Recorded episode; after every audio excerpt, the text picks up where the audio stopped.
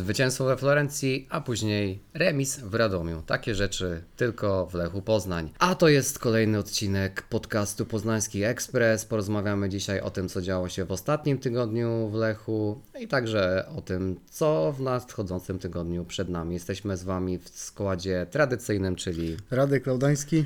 oraz Marcin Jerzyk. No to zaczynamy.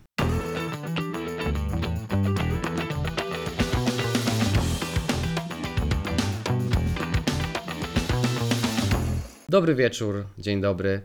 Nagrywamy dzisiaj na gorąco, tak jak Wam obiecywaliśmy w zeszłym tygodniu, więc e, te emocje, które tuż za nami, dosłownie pół godziny temu zakończyło się spotkanie e, w Radomiu, które zakończyło się remisem, więc jeszcze nie do końca z Radkiem do siebie doszliśmy po tym, co się e, w tym spotkaniu działo. Chociaż oczywiście nadal tematem numer jeden i tym, co mamy w głowach, a już na pewno Radek, jest mecz e, we Florencji. I ja, zanim przejdziemy do tego meczu we Florencji, e, chciałem powiedzieć, że to, no, co napisałem już na Twitterze, bardzo przepraszam wszystkich piłkarzy Lecha, przepraszam trenera Vandenbroma. Publicznie to robię, bo też publicznie tydzień temu E, Poddawałem wątpliwość możliwość awansu, mówiłem, że różne rzeczy się w piłce dzieją, ale nie aż tak nieprawdopodobne. No i nieźle mi e, piłkarze kolejorza e, razem z trenerem Vandenbromem utarli nosa i prawie, że doprowadzili do dogrywki.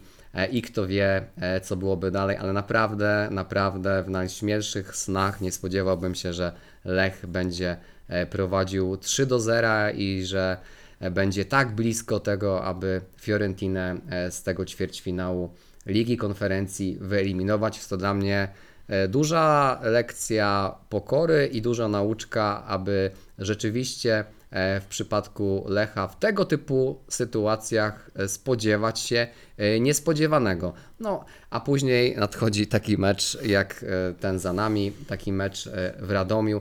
Ja tu pozwolę sobie zacytować e, Mateusza e, Jarmusza, który jeśli nas słucha, to go serdecznie e, A pozdrawiamy. słucha, Napisał- bo zawsze nas słucha. no to świetnie, to, to Mateusz, serdeczne pozdrowienia. E, bardzo mi się podobał tekst na Twitterze, który przy okazji tego meczu w Radomiu e, Mateusz napisał na swoim koncie na Twitterze, że Lech to jest taka alegoria życia. E, raz Florencja, a raz Radom. No to my zacznijmy od tego, e, od tego pozytywnego akcentu, od tego, co się działo we, we Florencji. Jeśli byliście z nami w zeszłym e, tygodniu, no to wiecie, że e, Radek był we Florencji, nie tylko we Florencji, ale stamtąd relacjonował to, co się przy okazji tego spotkania działo. E, Gdybyśmy pozwolili Radkowi mówić, to ten e, odcinek pewnie trwałby z półtorej godziny, e, ale na razie spróbujmy go zamknąć w takich ramach jak, e, jak zwykle. Radku, pewnie tych historii, anegdotek masz, e, masz sto niemiara, ale chociaż e, w kilku słowach powiedz e, o swoich odczuciach, emocjach, em, o tym, co przeżywałeś po prostu we Florencji. No, Ja szczerze powiedziawszy we Florencji bardzo dużo dyskutowałem sobie z polskimi dziennikarzami na temat tego meczu i tak jak byliśmy negatywnie nastawieni do tego starcia, nikt nie wierzył w to, że Lech Poznań może odwrócić ten rezultat, ale zmieniła się troszeczkę ta retoryka po konferencji prasowej, bo wtedy wyszedł John Van der Brom z Radkiem Murawskim, tacy bardzo podbudowani, tacy zbudowani mentalnie z taką wiarą, że można odwrócić losy tego meczu. John Van der Brom naciskał na tą kwestię tego, że Lech musi być najlepszą wersją e, samych siebie i powiedział Van że jeśli będziemy tą najlepszą wersją Lecha Poznań, to jesteśmy w stanie zagrozić Fiorentinie. Musimy tylko utrzymywać piłkę, nie tracić jej w tak łatwy sposób jak podczas pierwszego meczu, a reszta jakoś się ułoży i widzieliśmy pod, potem podczas tego meczu, że rzeczywiście taka sytuacja miała miejsce, kiedy Lech Poznań dał radę zachować pewną równowagę w środku pola, pokazać taką determinację, no to Fiorentina miała bardzo duże problemy z Lechem Poznań. No też takiego optymizmu mógł dodać ten fakt, że we Fiorentinie zabrakło trójki ważnych piłkarzy, czyli e, Amrabata, Brekalo i, i, Kone, czyli co cała trójka piłkarzy w pierwszym meczu w Poznaniu stwarzała dosyć duże zagrożenie. I myślę, że wdarli się oni mocno w skóry e, poznańskich kibiców. Y, Do Lecha wrócił Filip Dagerstal, wrócił Radek Murawski, więc to była też taka wartość dodana. Już przed samym meczem było wiadomo, że Lech kadrowo będzie mocniejszy niż przed tym pierwszym e, starciem. No ale jeśli chodzi o takie nastroje wśród na przykład włoskich dziennikarzy, no to tak naprawdę pojawił się bardzo mocno taki element lekceważenia tego Lecha Poznań, bo też kiedy patrzyłem sobie na frekwencję wśród włoskich dziennikarzy podczas tych aktywności medialnych, no to na konferencji Vincenzo Italiano były tłumy, bo tak jak już wcześniej mówiłem, we Florencji jest wiele rozgłośni, nawet radiowych, które nadają tylko o Fiorentinie i tym się zajmują. Gdzieś tam Vincenzo Italiano zadawali pytania, nawet nie dotyczące tego samego meczu, tylko takiego życia dookoła Fiorentiny. Potem na konferencji prasowej Johna Van den Broma frekwencja Włochów była naprawdę niska. Bym powiedział, że nawet była niższa od tej w Poznaniu, więc więcej dziennikarzy przyjechało na ten pierwszy mecz tutaj do Poznania, a raczej przyleciało, niż, niż postanowiło wybrać się na tą konferencję e, przedmeczową, ale było widać w Lechu Poznań taki dobry nastrój i miałem potwierdzenie tego dobrego nastroju kolejnego dnia, bo kiedy miałem łączenie dla meczyków, to było przed godziną 10, y, to później jeszcze umówiłem się na 10.30 z włoskim dziennikarzem Alessandro Dinardo, który, z którym miałem okazję dużo współpracować przy okazji tego e, dwumeczu i umówiliśmy się na wywiad z jednym e, z kibiców Lecha Poznań. Możecie kojarzyć Kedzoga z Twittera, który tworzy Wronieckie Szanse, e, Wronieckie Szańce. Kedzog bardzo dobrze zna język włoski i opowiadał Alessandro Dinardo dla radia Firenze Viola o kibicach Lecha Poznań, o tych pełnych pasji ludziach, którzy przylecieli do Florencji, ale też miałem troszeczkę czasu między tym łączeniem dla meczyków, a tym spotkaniem e, z Alessandro Dinardo i wtedy stwierdziłem, że przejdę się troszeczkę e, wokół Piazza del Duomo przy katedrze Santa Maria del Fiore, zobaczymy co tam w trawie piszczy. Spodziewałem się tego, że spotkam jakichś kibiców Lecha Poznań, może poczuję troszeczkę bardziej taką atmosferę meczową, a nagle patrzę, idzie John Van den Brom z całym sztabem szkoleniowym. Wcześniej jeszcze spotkałem trenera bramkarzy Macieja Palczewskiego i uciąłem sobie z nim dosyć długą pogawetkę, ale od razu, kiedy spotkałem Johna Van den Broma, stwierdziłem, że muszę do niego podejść, podziękować za tą całą przygodę w Lidze Konferencji Europy i za to, że jest trenerem Lecha Poznań i tak prowadzi dru drużynę. Ja też z, z trenerem Van den Bromem porozmawiałem sobie przez jakieś 5 minut na temat drużyny. Było to bardzo miłe spotkanie i szczerze mówiąc, dawno nie widziałem takiego pełnego entuzjazmu Johna Van den Broma. Było widać, że ten człowiek rzeczywiście wierzył w tą swoją drużynę i cieszył się z tego, że przyleciał do Florencji i dawał tak do zrozumienia, że on tutaj przyjechał po bardzo dobry rezultat, więc spotkanie z Johnem Van den Bromem było bardzo miłe, no i tak naprawdę tą falę entuzjazmu było widać w Lechu już od, już od pierwszego gwizdka. Lech nie dał się stłamsić Fiorentinie. To nie był taki początek meczu, tak jak tutaj w Poznaniu, kiedy Fiorentina tak naprawdę już od samego początku pokazała to takie zabójcze tempo, z którym Lech Poznań nie mógł sobie poradzić. Tam tak naprawdę Lech potrafił walczyć jak równy z równym już od samego początku tego starcia. No i myślę, że ten pierwszy gol Afonso Souzy sprawił, że piłkarze Lecha Poznań bardzo mocno uwierzyli w swoje umiejętności i fakt, że oni nie przyjechali się tutaj pożegnać z Ligą Konferencji w ładny sposób, ale przyjechali tutaj walczyć o coś więcej. No i, i tak naprawdę w drugiej połowie, kiedy Christopher Welde strzelił tego gola na 2 do 0, a później bardzo szybko padł gol na 3-0, no to było absolutne szaleństwo. Ja dzisiaj powiem szczerze, tak całkowicie z własnej perspektywy, że nigdy jeszcze nie widziałem tak emocjonującego i y, i tak zaskakującego meczu na żywo, bo to, że Lech Poznań wrócił do tej rywalizacji, wrócił z tych zaświatów, to było naprawdę dla mnie coś e, niepojętego i widziałem ten strach w ludziach, którzy byli związani emocjonalnie z Fiorentiną. Na chwilę ten sta stadion Artemio Franki zamarł, po prostu nastała tam cisza. Oczywiście po tej chwili kibice Fiorentiny gdzieś tam się ogarnęli i zaczęli wspierać tą swoją drużynę dopingiem i tutaj możemy tylko żałować tej sytuacji, że ten mecz się nie odbywał w Poznaniu, bo pewnie Lech, kiedy byłby niesiony tym własnym dopingiem, no to byłby w stanie pójść za ciosem, jeszcze wykrzesać, wykrzesać z siebie jakieś tam siły i pójść po czwartą bramkę. Ja też pamiętam przed tym meczem, widziałem takiego mema, kiedy e, na różnych e, portalach takich społecznościowych latała taka grafika Johna Van den Broma cieszącego się przy 4-0 we Florencji i tak naprawdę mało co i ten mem tak naprawdę stał się e,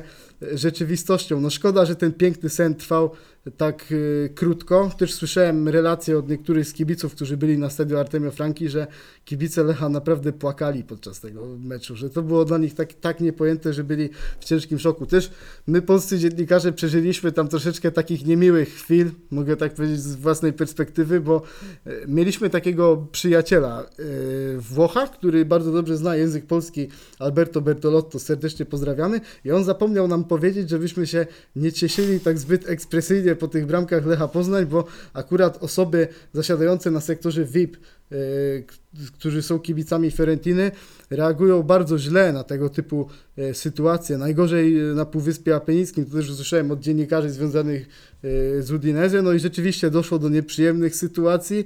Gdzieś tam pamiętam przy tym golu na, na 3 do 0, my wszyscy, ca, cała grupa polskich dziennikarzy podskoczyła z radości, przybijała sobie piątki, no była to taka naturalna reakcja, która oddawała magię tej chwili, no ale po chwili gdzieś tam musieliśmy się zmierzyć z tym negatywnie do nas nastawionym tłumem. Też trybuna prasowa nie była oddzielona jakąkolwiek ochroną. Siedzieliśmy bardzo blisko tego sektora VIP, no i gdzieś tam już się zaczęły w naszym kierunku jakieś takie wulgarne e, okrzyki, wydzieranie się, wskazywanie e, palcami, więc tak naprawdę myślę, że uratowało nas tylko to, że Fiorentina bardzo szybko wróciła do tego meczu i, i gdzieś tam ustaliła wynik na swoją korzyść, bo gdyby nie to, no to myślę, że mogłoby do, tam dojść nawet do takich cięższych incydentów. Ja też po tym meczu spytałem Vincenzo Italiano, czy Lech Poznań był najtrudniejszym przeciwnikiem w Lidze Konferencji Europy? Wiecie, ja zadałem to pytanie, gdzieś tam mając sobie z tyłu głowy to, że takie coś się kliknie, że kibice Lecha Poznań jednak chcą mimo wszystko usłyszeć od tak szanowanej e, persony w świecie piłki, że ten Lech Poznań jest jednak rzeczywiście taką dobrą drużyną, no i rzeczywiście się kliknęło. Widziałem gdzieś tam ten tweet z tą wypowiedzią Vincenzo Italiano, prawie 3000 e, fawów na, na, na Twitterze, ale cieszy fakt, że Vincenzo Italiano tak bardzo mocno pochwalił tego Lecha Poznań.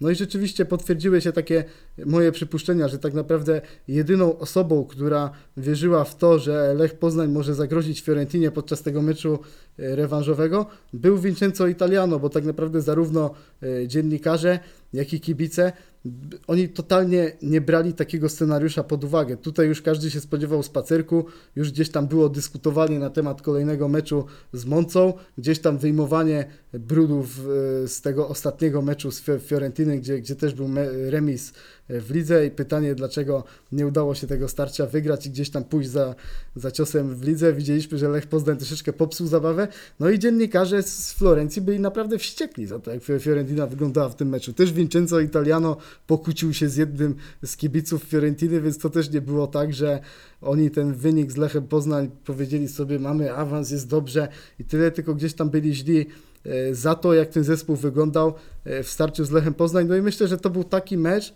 który rzeczywiście gdzieś tam był e, takim ucieleśnieniem tych słów, dopóki walczysz, jesteś zwycięzcą, tak jak zostały nazwane najnowsze kulisy przygotowane przez Macieja Sypułę. To była taka historia, którą rzeczywiście będziemy opowiadać naszym wnukom i Lech Poznań skruszył pewien sufit, sufit tak, takiego braku wiary w drużynę, kiedy nie poszło w pierwszym meczu. No i myślę, że, że, że tą taką niezłomną wiarą, tą postawą boiskową Lech Poznań pokazał, że można dumnie reprezentować Polskę w rozgry- w rozgrywkach europejskich.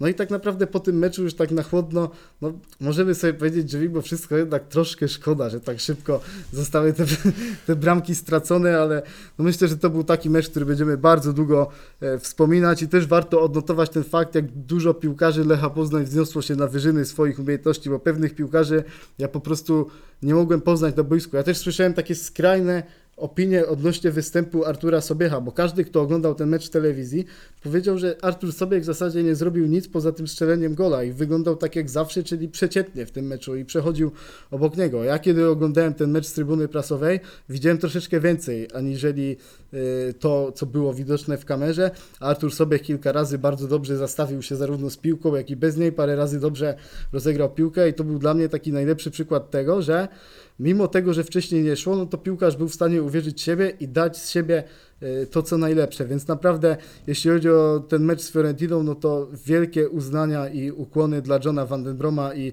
i całej drużyny za tą piękną przygodę, którą będziemy wspominać latami.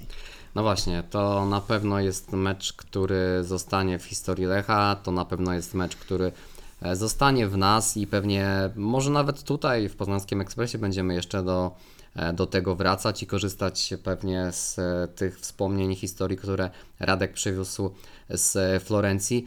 E, No właśnie, mówiłeś o tym, że ciężko troszeczkę nie żałować. Te 10 minut, e, które mm, e, dzieliły Lecha, jeśli tak można powiedzieć, od, e, od dogrywki, a raczej od tego, do tej dogrywki e, doprowadzić, e, to mimo tego, że nie było mnie na stadionie, mimo że e, oglądałem e, ten mecz w gronie e, przyjaciół i znajomych, e, w zaprzyjaźnionym e, pubie, do którego zawsze się udajemy oglądając mecze wyjazdowe Lecha. Ja i tak ich nie zapomnę, bo to, e, to, to co mówiliśmy e, tydzień temu, podkreślaliśmy jak mocną drużyną jest e, e, Fiorentina, podkreślaliśmy jak to trudne zadanie stoi e, przed Lechem i Lech naprawdę wzbił się na wyżynę, a może nawet ponad te e, e, wyżyny, ponad maksa swoich e, umiejętności. I to jest naprawdę niesamowita historia, i to jest rzecz, która też pokazuje, że w piłce nigdy do samego końca nie możesz być niczego pewnym. No i tak naprawdę ta historia się oczywiście kończy, historia tego sezonu w europejskich pucharach, ale jest to też e, taki moment, w którym te nasze apetyty bardzo, bardzo urosły.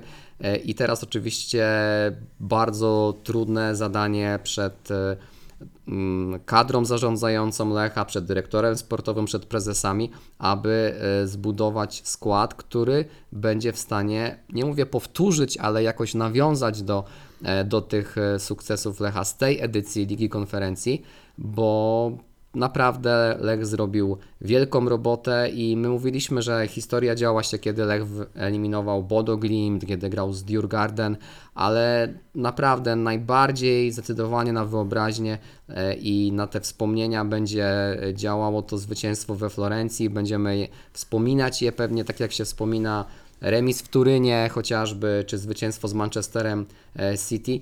Takich różnych ciekawostek wokół tego meczu moglibyśmy tu wyciągać jeszcze naprawdę e, sporo, no ale wspomnijmy, że Lech jest jedyną polską drużyną nadal, który wygrał na włoskiej ziemi, zrobił to dwukrotnie. Jest też jedyną polską drużyną, która w jednym sezonie europejskich pucharów pokonała zarówno drużynę z Serie A, jak i drużynę z La Ligi, bo wygraliśmy przecież e, z Villarrealem wcześniej, także tych sukcesów, rekordów, osiągnięć e, Lecha e, w tym sezonie w Europie było naprawdę e, sporo i tutaj z mojej strony podziękowania za tą przygodę dla sztabu szkoleniowego, dla, dla piłkarzy, też dla wszystkich osób, które pracują w klubie. Dla mnie to było coś, e, coś, coś wielkiego, jak sobie teraz już o tym przypomnę, mimo że już troszeczkę bardziej na, e, na e, chłodno, to, to gdzieś tam te, te emocje wciąż się pojawiają.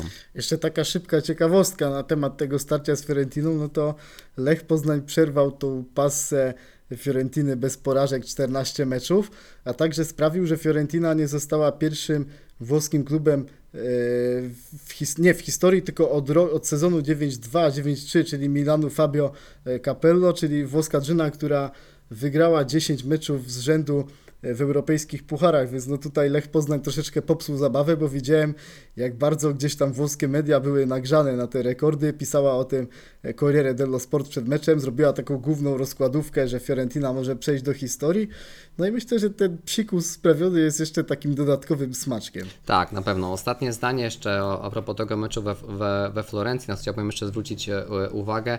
E, To, czego zabrakło w Poznaniu, teraz już myślę, że nie ma co rozpatrywać, że gdyby się, gdybyśmy stracili jedną bramkę mniej na bułgarskiej, to może to 3-0 by e, już dawało nam e, awans. Nie o to chodzi.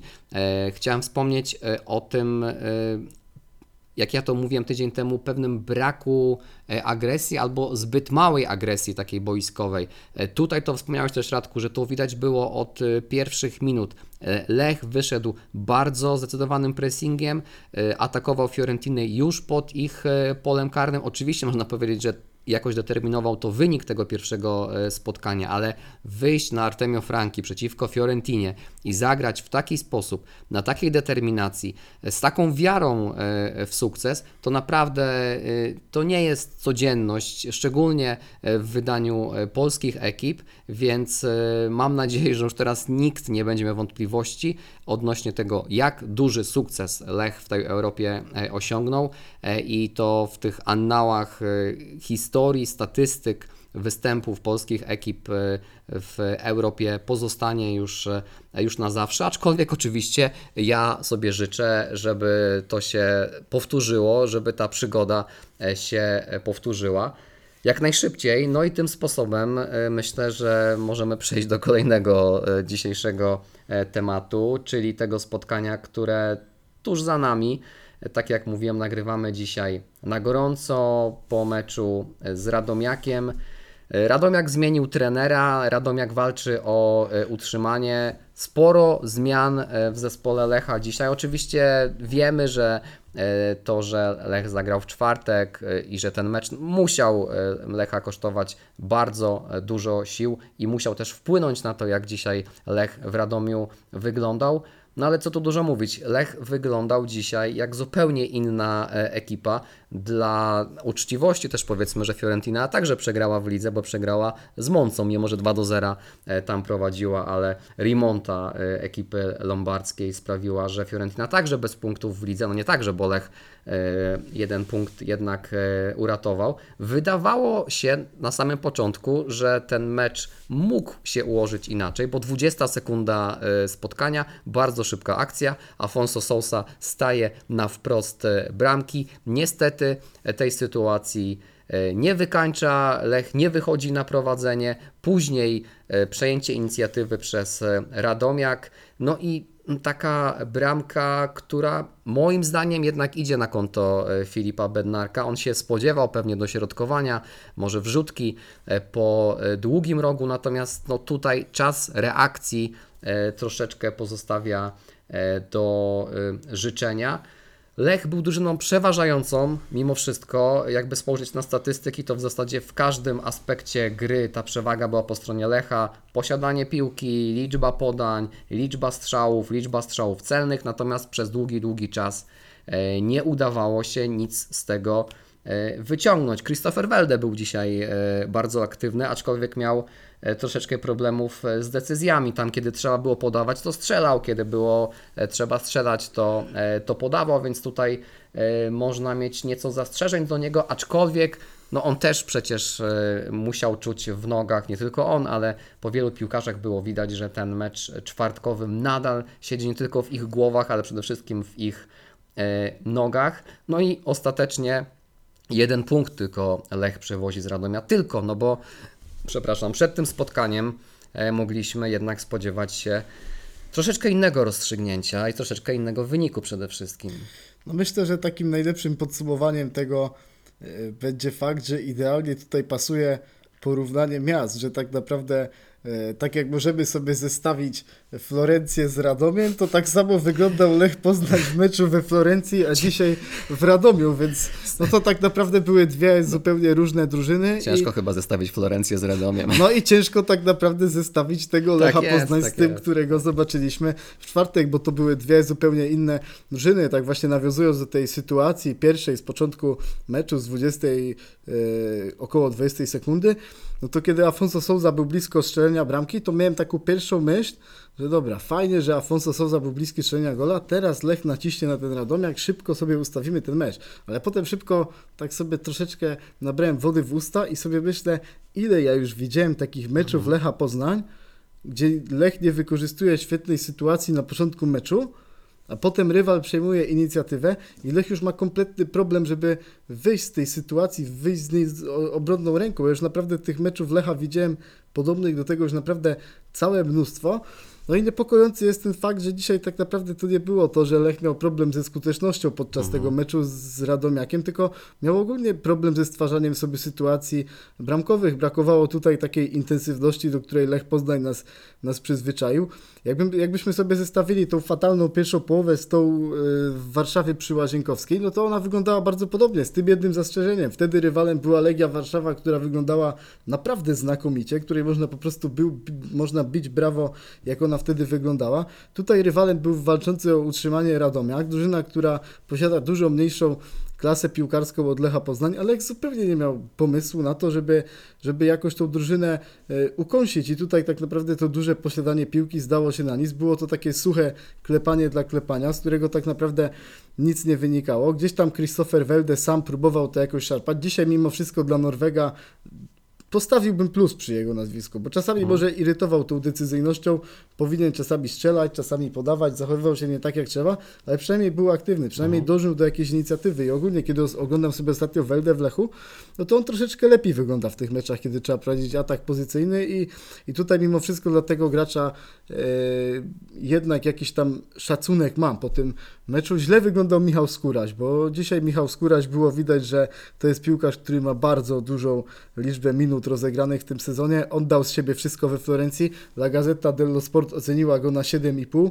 Dostał najwyższą notę spośród wszystkich piłkarzy Lecha Poznań. Był to jego kapitalny mecz. Mimo tego, że nie strzelił bramki, no to tak naprawdę włoskie dzienniki wiedziały, że to jest faktycznie ten piłkarz, który może stanowić takie okno wystawowe Lecha Poznań. No ale widać było, że dał z siebie dużo, e, dużo serca, a także a także zostawił dużo zmęczenia na stadion Artemio Franki, no i dzisiaj to był zupełnie inny Michał Skóraś. Też miałem wrażenie, że ta gra Lecha Poznań troszeczkę ruszyła w, w tej sytuacji, kiedy wszedł na boisko Nika Kwekweskiri i Joel Pereira, że wtedy nawet Afonso Souza czuł się lepiej na boisku, miał więcej miejsca, bardziej wiedział do kogo zagrać, bo przed, przed wejściem tej dwójki Souza też wyglądał dzisiaj na gracza zagubionego, który nie był w stanie dać z siebie tego, e, co najlepsze. Też myślę, że rozczarowaniem był Radek Murawski, bo dzisiaj nie dał rady zrobić takiej przewagi w środku pola, no i też brakowało intensywności w jego grze, to na czym on głównie bazuje, że biega od pola karnego do pola karnego. Dzisiaj Radek Murawski było widać, że też miał e, w nogach spotkanie z Florencji. No jeśli zestawimy sobie kilka tych składowych, no to po prostu widzimy przyczyny tak słabego meczu Lecha Poznań. Ja szczerze powiedziawszy, kiedy sobie dzisiaj podsumuję ten mecz, no to ja nie wiem, czy ja widziałem gorszy mecz Lecha Poznań w tej rundzie. W rundzie wiosennej to było na, na pewno najgorsze starcie Lecha, bo nawet jeśli były takie hańbiące porażki z Zagłębiem Lubin czy ze Śląskiem Wrocław, no to tam mimo wszystko Lech był jakiś, Lech stwarzał sobie sytuacje bramkowe, irytował nieskutecznością, a tutaj tak naprawdę nie zgadzało się nic. A już uważam, że najbardziej irytującym graczem był Joao Amaral. Jego wejście nie, nie wniosło absolutnie nic Lechowi Poznań. To jest piłkarz który nie ma tej wymówki, że grał we Florencji i tak naprawdę moglibyśmy powiedzieć, że był zmęczony. Grał w rezerwach Lecha, ale to jest mimo wszystko jednak druga liga.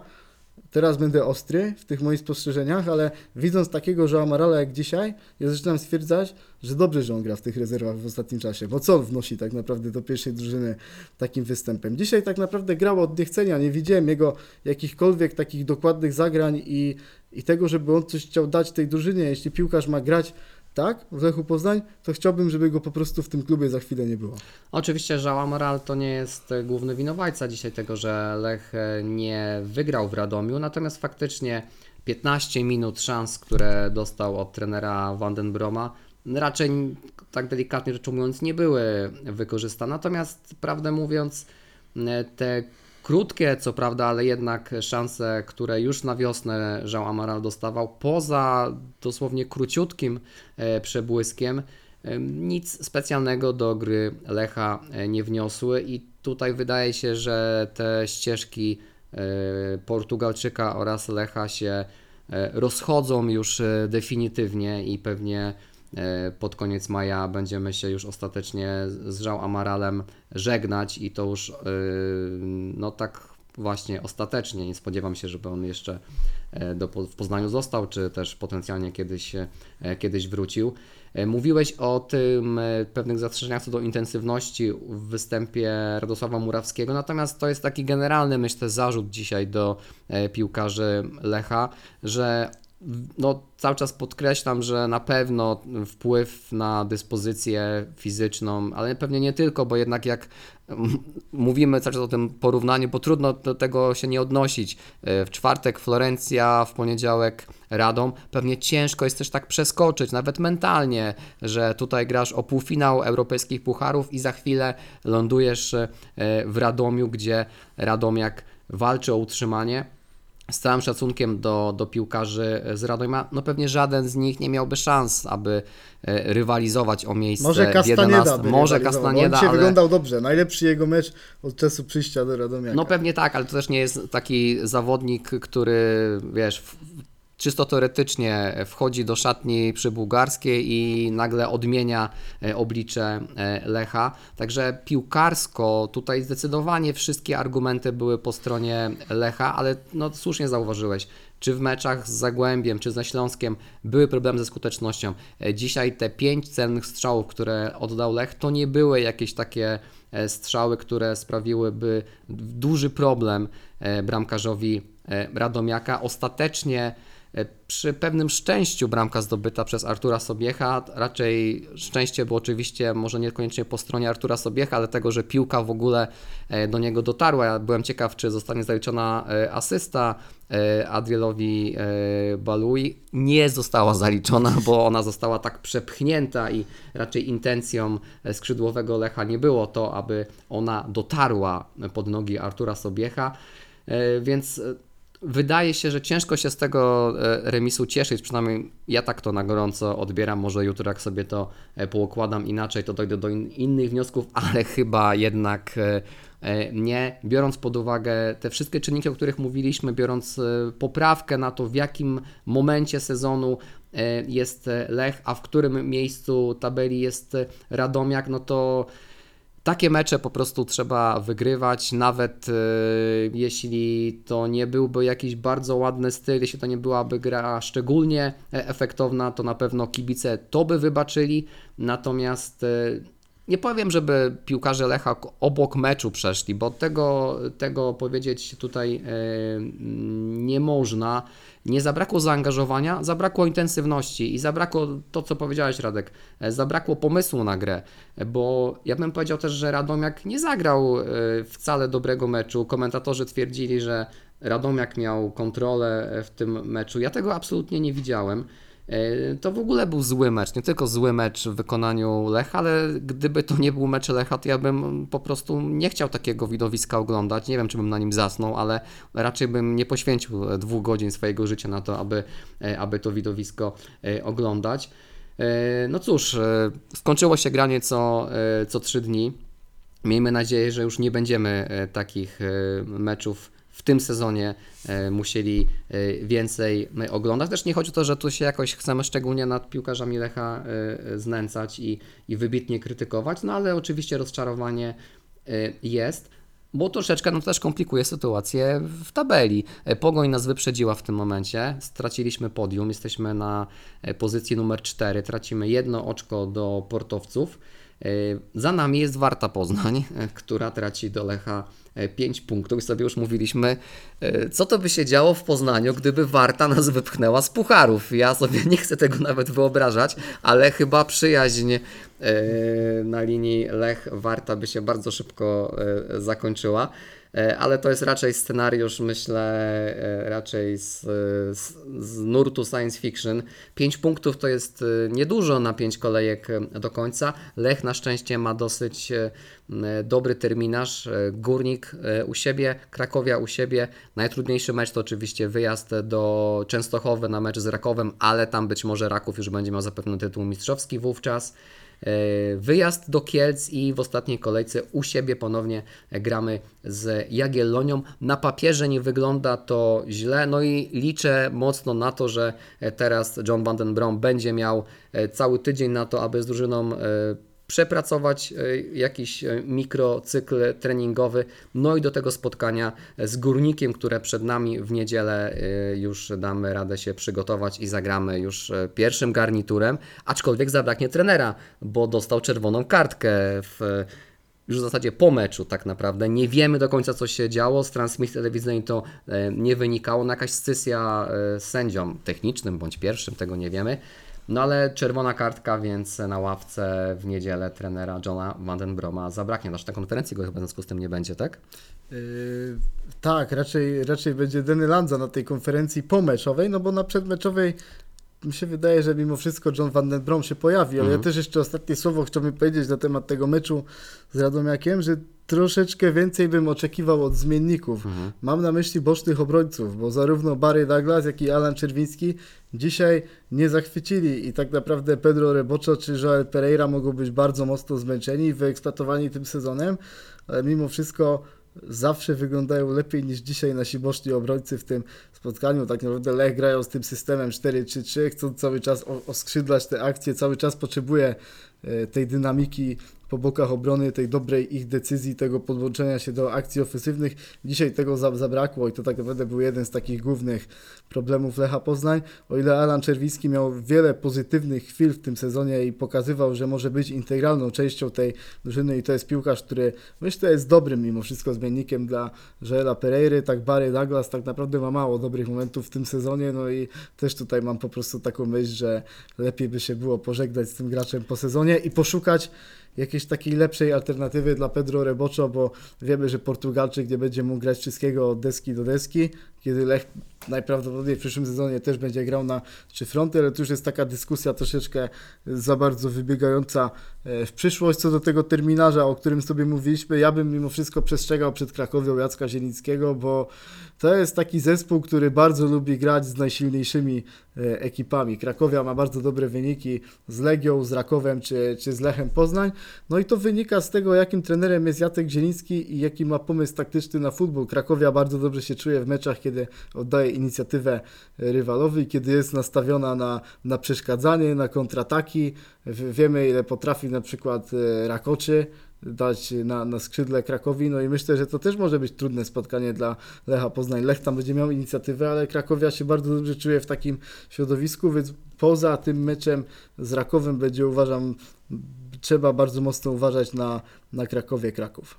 Jasne. E, No nie twierdzę, że to będą jakieś wy- wyjątkowo łatwe spotkania, no bo e, Górnik walczy o utrzymanie, Jagiellonia walczy o utrzymanie, Raków być może będzie jeszcze e, rywalizował, trudno mówić o rywalizacji, takiej bardziej korespondencyjnej, no ale być może jeszcze będzie potrzebował punktów, aby sobie tytuł mistrzowski zapewnić. No tym niemniej ten terminarz potencjalnie na papierze nie wygląda e, źle. Na pewno celem naszym jest e, to, aby e, odzyskać trzecie miejsce, aby zakończyć ten sezon z brązowym medalem i tego się musimy trzymać.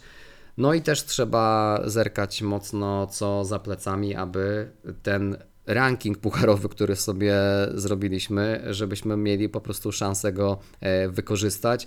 E, Ja już się emocjonuję symulacjami rozstawień e, do Q4, ile nam jeszcze brakuje, aby być w tej ostatniej fazie eliminacji. Cieszymy się, że Juventus ma przywrócone punkty, bo to też zwiększa Tak, szanse tak, na tak, tak, rozstawienie. tak, tak. No ale musimy gdzieś tam sobie zapewnić to miejsce w pierwszej czwórce i aby być w europejskich puarach. No właśnie, więc poświęćmy jeszcze chwileczkę temu, co przed nami. Już wybiegliśmy nieco w przyszłość, jeśli chodzi o ten mecz z Krakowiem, ale przed nami w niedzielę o godzinie 17.30 mecz e, z Górnikiem. E, Już niemal 20 tysięcy biletów sprzedanych na to e, spotkanie, więc szykuje się, mam nadzieję, po raz kolejny całkiem niezła frekwencja przy bułgarskiej. Kto jeszcze nie ma biletu, niech jak najszybciej go zakupuje. No i widzimy się wszyscy w niedzielę na stadionie przy ulicy Bułgarskiej, aby Lecha dopingować i miejmy nadzieję, żeby oglądać e, zwycięstwo i trzy punkty dla e, kolejorza. Jeśli chodzi o drużynę Górnika, tak jak e, już mówiłem, Górnik walczy o utrzymanie. Nieco się sytuacja Górnika poprawiła w tabeli po ostatniej e, serii spotkań. Górnik ma też w kolejnej serii e, spotkanie z Wartą tym razem.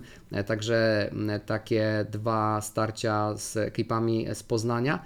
E, A taka wiadomość dobra i niedobra, bo zabraknie Lukasa Podolskiego, który będzie musiał pauzować e, za żółte kartki, więc pewne osłabienie górnika, aczkolwiek e, zawsze fajnie jest e, zobaczyć e, zawodnika o takim potencjale, o takiej klasie, jak były mistrz świata z ekipą Niemiec. No i też myślę, że fajnie jest, kiedy Lech udowadnia swoją wartość na tle pełnowartościowego przeciwnika, więc e, ja myślę, że szkoda, że Lukasa Podolskiego na e, bułgarskiej e, e, zabraknie. Jakie, Radek, są Twoje e, oczekiwania i Twoje prognozy przed tym niedzielnym starciem? No liczę na to, że tak jak wcześniej powiedziałeś, wyjdzie w galowym e, składzie i że zobaczymy takiego najlepszego Lecha Poznań, bo wiemy, że nawet abstrahując od tej wygranej z Widzewem, która e, miała miejsce po jednym z meczów w Lidze Konferencji Europy, Lech miał problemy w tych starciach, kiedy grał bezpośrednio po tych, po tych meczach pucharowych. No wynikało to z tej gry co trzy dni, ale w takich meczach, kiedy Lech nie musiał łączyć tej ligi z, pucha- z pucharami, kiedy wystawiał taką najmocniejszą jedenastkę wypoczętą, no to był tak naprawdę zupełnie inną drużyną w Ekstraklasie i, i w każdym z tych meczów pokazywał zdecydowanie więcej, więc liczę na podtrzymanie tej pasy. Teraz tak naprawdę był to taki ostatni mecz, kiedy trzeba było łączyć ligę e, z pucharami, no i byłoby bardzo sympatycznie, żeby Lech Poznań zaliczył podobną końcówkę sezonu do tej zeszłego sezonu, kiedy wygrał sześć ostatnich e, kolejek za czasów Macieja Skorży i utorował sobie drogę do Mistrzostwa Polski. Teraz wiemy, że sześć meczów już nie wygra, bo już nie ma tyle kolejek, ale gdyby udało się wygrać wszystkie mecze do końca sezonu, no to myślę, że wszyscy w Poznaniu mieliby wysoko podniesioną głowę.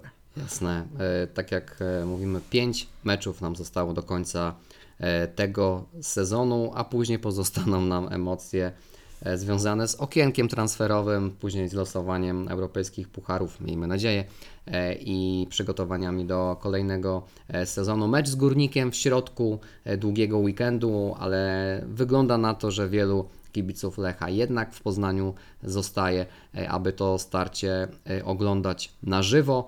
E, My oczywiście na bułgarskiej będziemy, no i będziemy też z Wami w przyszłym tygodniu, aby Wam ten długi majowy weekend e, e, umilić, abyście mogli również w przyszłym tygodniu Poznańskiego Ekspresu posłuchać.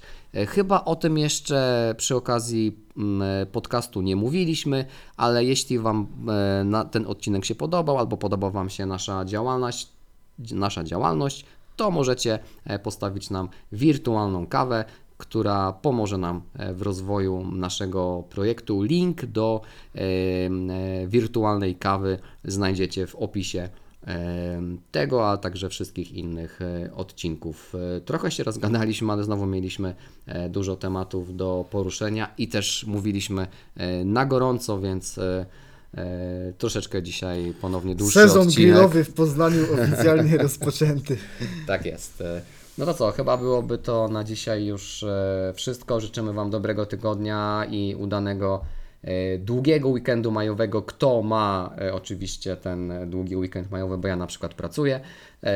No i co, widzimy się na bułgarskiej, a potem słyszymy się w kolejnym odcinku Poznańskiego Ekspresu. Bardzo Wam dziękujemy za dzisiaj. Byliśmy z Wami w składzie Marcin Jerzyk. I Radek Aldański. Dzięki serdeczne, trzymajcie się i do usłyszenia. Trzymajcie się, cześć. Cześć.